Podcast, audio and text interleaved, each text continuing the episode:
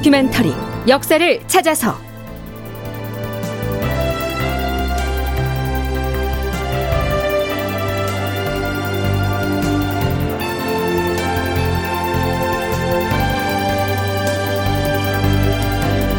제 1109편.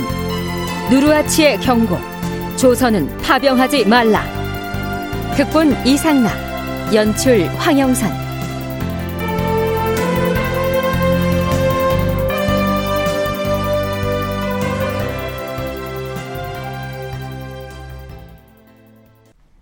여러분 안녕하십니까? 역사를 찾아서의 김석환입니다. 명나라에서 누르아치의 후금을 토벌하겠다는 방침을 세우고 이제 곧 전쟁이 시작되면 조선에서도 군사를 증발해서 명나라와 연합작전을 펴야 할 것이니 전투 준비를 갖추라 이렇게 통보를 해오지요. 이런 내용을 자문에 담아서 조선에 통보해온 쪽은 명나라의 요동 군문 요동군 사령부였습니다. 그래서 광해군 10년 5월 2일에 홍문관 교리 이잠이 그 자문에 대한 답장을 가지고 요동으로 출발하죠. 그로부터 20일이 지난 5월 22일에는 조선의 어려운 실정을 황제에게 직접 호소하는 주문을 지참하고서 우부승지 박정길이 북경을 향해 사행길에 오릅니다.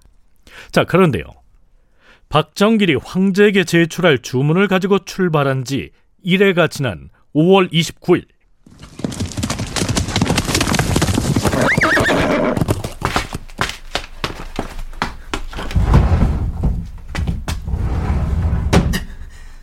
주상 전하, 신은 평안도 절도사 김경사의 계문을 가지고 달려온 군관이옵니다. 평안도 절도사가 무슨 일로 급히 계문을 작성하여 보냈다는 말이냐? 사실은 절도사가 만포첨사 장후안의 보고를 받고서 워낙 긴급을 다투는 사안인지라 속히 조정에 전하라고 하여서 만포첨사가 절도사에게 무슨 보고를 해왔기에 호인에 관한 내용이 옵니다. 얼마 전에 호인 12명이 국경 건너편에 나타나서 노추가 보낸 문서를 전해주면서 그것을 주상전하께 올리라 하였사온데 뭐라?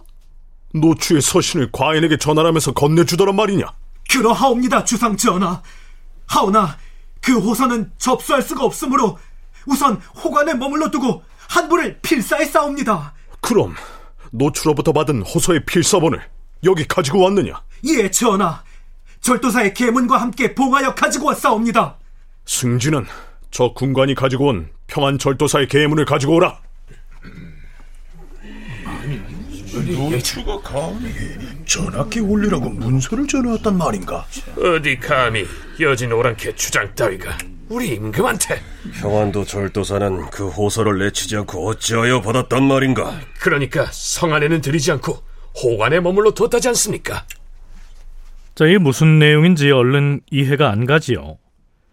평안도 절도사가 올린 계문의 내용을 살펴보기 전에 한두 가지 사전 설명을 해야 할 것 같습니다. 내용 중에 호인, 호서, 호관 등의 낱말이 나오는데요. 호라는 한자는 오랑캐를 뜻한다. 중국인들이 중화 우월주의에 입각하여 북방의 몽골족과 여진족을 낮추어서 그렇게 칭하였고, 물론 조선에서도 그렇게 불렀다. 따라서 여진족이 세운 청나라가 병자년에 일으켰던 전란을 병자호란이라 불렀던 것이다. 따라서 호인은 여진족 사람을 낮추어 부르는 호칭이며 여진족이 사용하는 글자나 혹은 그들이 작성한 문서는 호서라고 일컬었다. 중국 글자인 한문은 참진자를 써서 진서라고 높여 불렸던 반면에 여진족이 쓰는 글자나 문서는 비천한 오랑캐의 문자라고 낮추어 일컬었던 셈이다. 또한 압록강이나 두만강 일대에서 조선인과 여진인 사이에 이루어지는 국경 무역을 위하여 강변에 지어놓았던 시설이 있었는데 이를 오랑캐의 집, 즉 호관이라고 불렀다.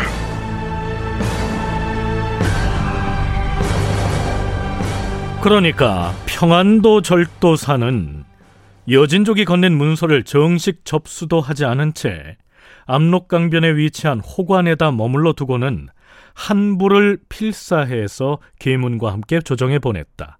이런 얘기가 됩니다. 그리고 한 가지 더요.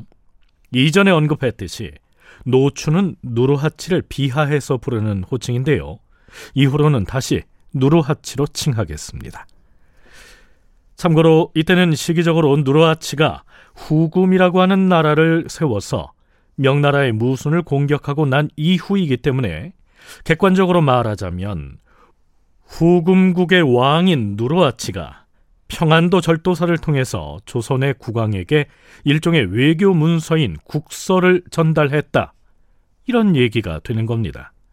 물론 조선 조정에선 아예 국서 취급을 안 했지만 말이죠. 주상 전하, 신 평안도 절도사 김경서가 급히 아래옵니다.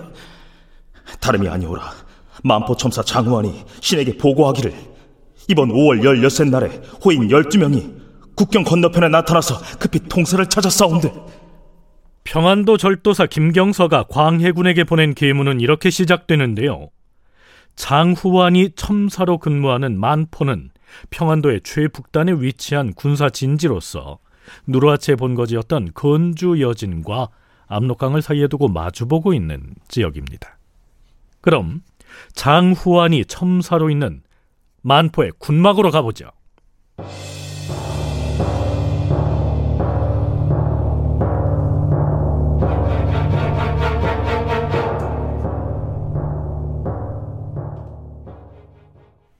광해군 10년 5월 16일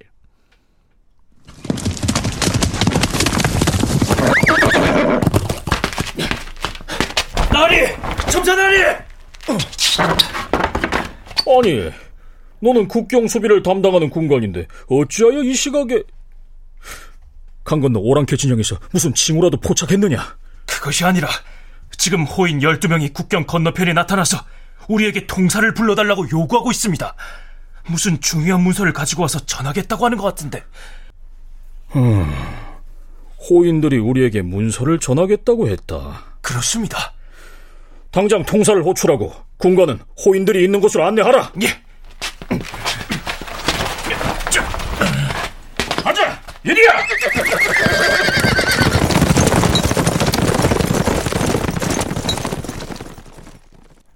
앞에서 말한 통사는 물론 통역관을 말하죠. 드디어 만포첨사 장후와는 통사를 데리고 가서 여진인들을 만나는데요. 실록에는 호인 12명이 국경 건너편에 와서 통사를 불러달라고 요청했다. 이렇게만 돼 있어서 강을 건너가서 만났는지 그들이 조선 쪽으로 건너와서 만났는지는 정확하지 않습니다. 만포첨사 장후와는 통사, 즉 통역관을 사이에 두고 그 여진인들과 말을 주고받았겠지만 여기선 편의상 직접 대화한 것으로 설정하겠습니다.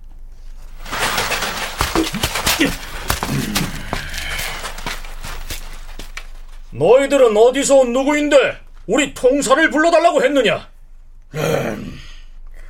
우리는 우리들의 대표자인 누르화치 장수의 명을 받고서 조선의 왕에게 전하는 문서를 전달하려고 달려온 사신이다. 자, 이것이 우리 장수가 조선의 국왕에게 전하는 문서다. 받아서 전해달라. 지금 뭐라고 했느냐? 너희들의 우두머리가 감히 우리나라의 주상 전하께 쓴 서천을 갖고 왔다는 말이냐? 하하, 이놈들. 이자들이 준 서찰 겉봉에 뭐라 썼는지 읽어보라. 예, 첨사나리. 겉봉에 이렇게 쓰여 있습니다. 조선 국왕은 봉서를 뜯어보라. 뭐라? 이런 무례한 자들을 보았나? 잘 들어라! 우리나라의 임금님은 너희 나라의 장수하는 지위가 다르고 너희들과 우리나라는 사체가 다르다는 것을 모르느냐? 우리가 지금껏 너희 여진 사람들과 서로 소통해온 규례를 보더라도 너희들의 장수가 우리 임금님께 감히 문서를 전하는 사례는 여태 없었으니 우리는 이 문서를 접수할 수가 없다. 아니, 우리는 그 지위니 국가적인 사체니 그런 건 알지 못한다. 그저 우리 장수가 전하라고 해서 가져온 것뿐이다. 잠시만 기다려라. 만포 첨사 장후안은 그 문서를 수령하지 않고 되돌려 줄 것인지 여부를 부하들과 의논합니다. 참사나리, 저 비천한 오랑캐 우두머리가 감히 우리 임금님께 문서를 전한 것은 격에 맞지 않는 일이니 그냥 되돌려 주십시오. 이걸 조정에 전하면 첨사나리가 곤경에 처할 것이에요. 그건 안 됩니다. 지금 저들은 우리가 무시해버려도 좋은 예전의 그 오랑캐 집단이 아닙니다. 저들의 장수가 후금인지 대금인지 하는 나라를 세워서 천자의 나라에 선전포고를 했다지 않습니까? 음, 알겠다. 저들을 돌려보내지 말고 저쪽 호관에 머무르게 하고 일단 술과 고기를 푸짐하게 대접하도록 하라. 그리고 여진 말을 아는 사람들을 더 불러서 저들 내부의 사정을 탐지하도록 하는 게 좋겠다. 나는 이 문서를 평안도 절도사께 보내고 이곳 상황을 보고할 것이다. 그래서 평안도 절도사 김경서가 조정에 급히 기문을 보내 보고를 한 것입니다.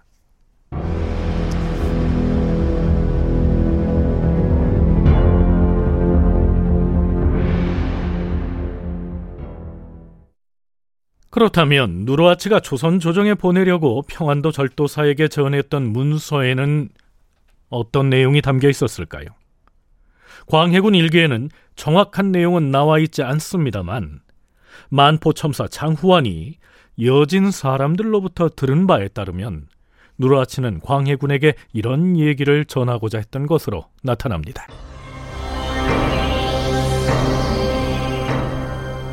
우리 후금국은 지금 군대를 모아서 중국과 싸우고 있다. 우리가 군대를 일으키게 된 것은 요동의 중국인들이 나의 조부를 죽였기 때문이다. 또한 여진족 중에서 유일하게 우리 후금국의 반기를 들고 있는 여족의 성아래다. 중국에서 장수를 보내서 병력을 증강시키고 우리를 위협했기 때문이다. 우리는 지난 4월 15일에 군사를 거느리고 가서 무순을 비롯한 네 군데의 중국 군지를 한꺼번에 경멸하였다. 우리가 포로로 잡은 중국인을 점검해 보니 그 수를 헤아릴 수가 없을 정도였다. 또한 무순을 지키던 중국 장수는 우리에게 투항해서 나의 막내딸을 아내로 맞이하여 현재 우리 성 안에서 살고 있다. 우리는 5월 금음이나 6월 초순에 여호족이 지키는 성을 격파한 뒤에 그대로 요동과 광령으로 진군할 계획을 세우고 있다. 그때는 포로로 잡은 중국인 천여 명의 머리를 깎은 다음 우리 여진의 복장을 갖추기 위한 뒤에 공격의 선봉으로 세울 것이다. 자, 그렇다면 그들이 조선에 요구한 내용은 무엇이었을까요? 조선은 우리 후금의 조정과 신의 관계를 유지하고 있는 나라이다. 그렇지만 만약에 요동의 중국 군문에서 조선의 병력을 청하고 조선이 그에 응할 경우 우리는 조선의 회령, 삼수, 만포 등지의 병마 부대를 보내서 무차별 공격을 감행할 것이다. 조선은 우리와 아무런 원한 관계가 없으니 모쪼록 자국의 강토를 지키되 중국을 위하여 군대를 일으키지는 말도록 하라.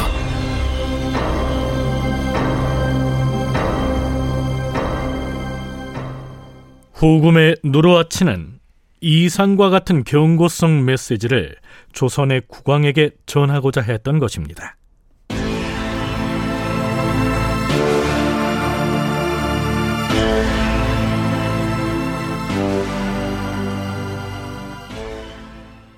자, 그런데요. 요동 군문에 전하는 국왕의 자문을 가지고 요동으로 떠났던 홍문관 교리 이잠이 매우 좋지 않은 소식을 전해옵니다.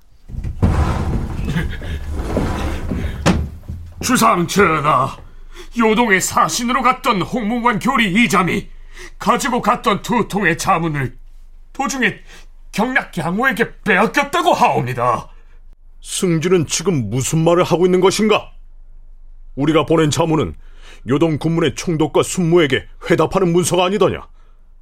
헌데 총독과 순무에게 전하려고 가지고 왔던 그 문서들을 도중에 양호가 차단을 했다는 말이냐?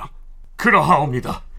마침 양호가 북경의 조정으로부터 요동 군문의 경락으로 임명을 받고서 막 부임을 하던 차에 우리 사신을 만났다고 하는데 그랬는데 이잠이 가지고 갔던 두 통의 자문을 양호가 살펴보고는 쉬운 말로 압수를 해버렸다. 이런 얘기죠. 양호가 누굽니까?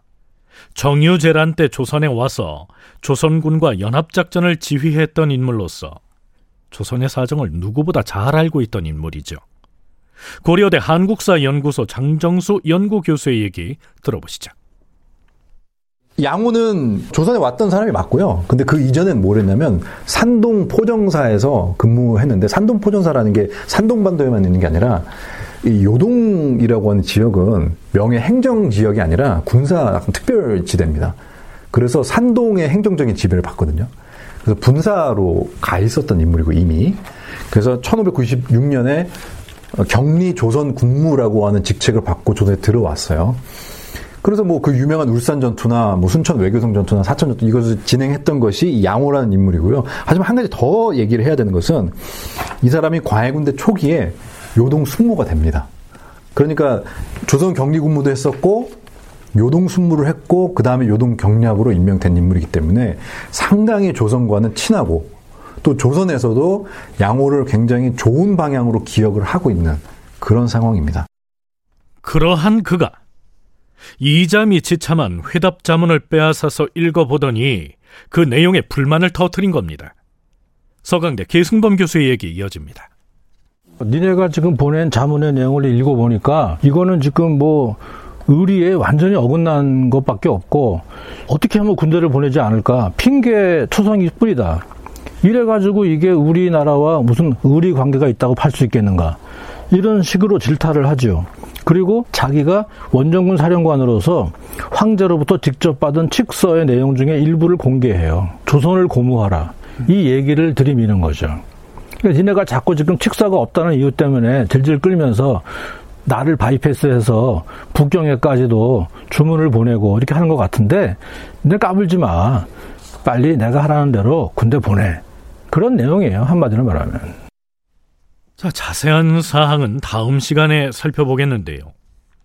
새롭게 요동 경략으로 부임한 양호가 조선의 사절단과 주고받은 대화 내용의 일부를 소개하자면 이렇습니다.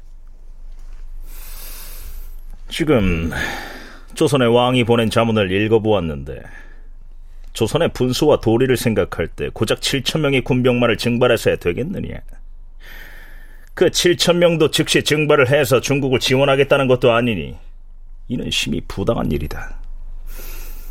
만일 조선에서 당장 만 명의 숫자를 채워서 국경에 대비시킨다면 우리 중국 조정에서도 너희들을 좋게 여길 것이다. 아니, 해당초 요동 순부가 7천 명을 징발하라고 분부를 했었는데 무슨 이유로 다시 3천 명을 추가 징발하라는 것이오? 지금 요동 순무의 직을 맡고 있는 이유환이라는 사람은 이쪽과 저쪽의 정세를 잘 모르고 있다. 전쟁이 터지면 누가 지휘할 것 같은가? 경략인 내가 알아서 지휘할 것이다. 그러니 너희는 이 길로 급히 조선으로 돌아가서 내가 말한 대로 준비를 철저히 갖추도록 하라. 다큐멘터리 역사를 찾아서 다음 시간에 계속하겠습니다.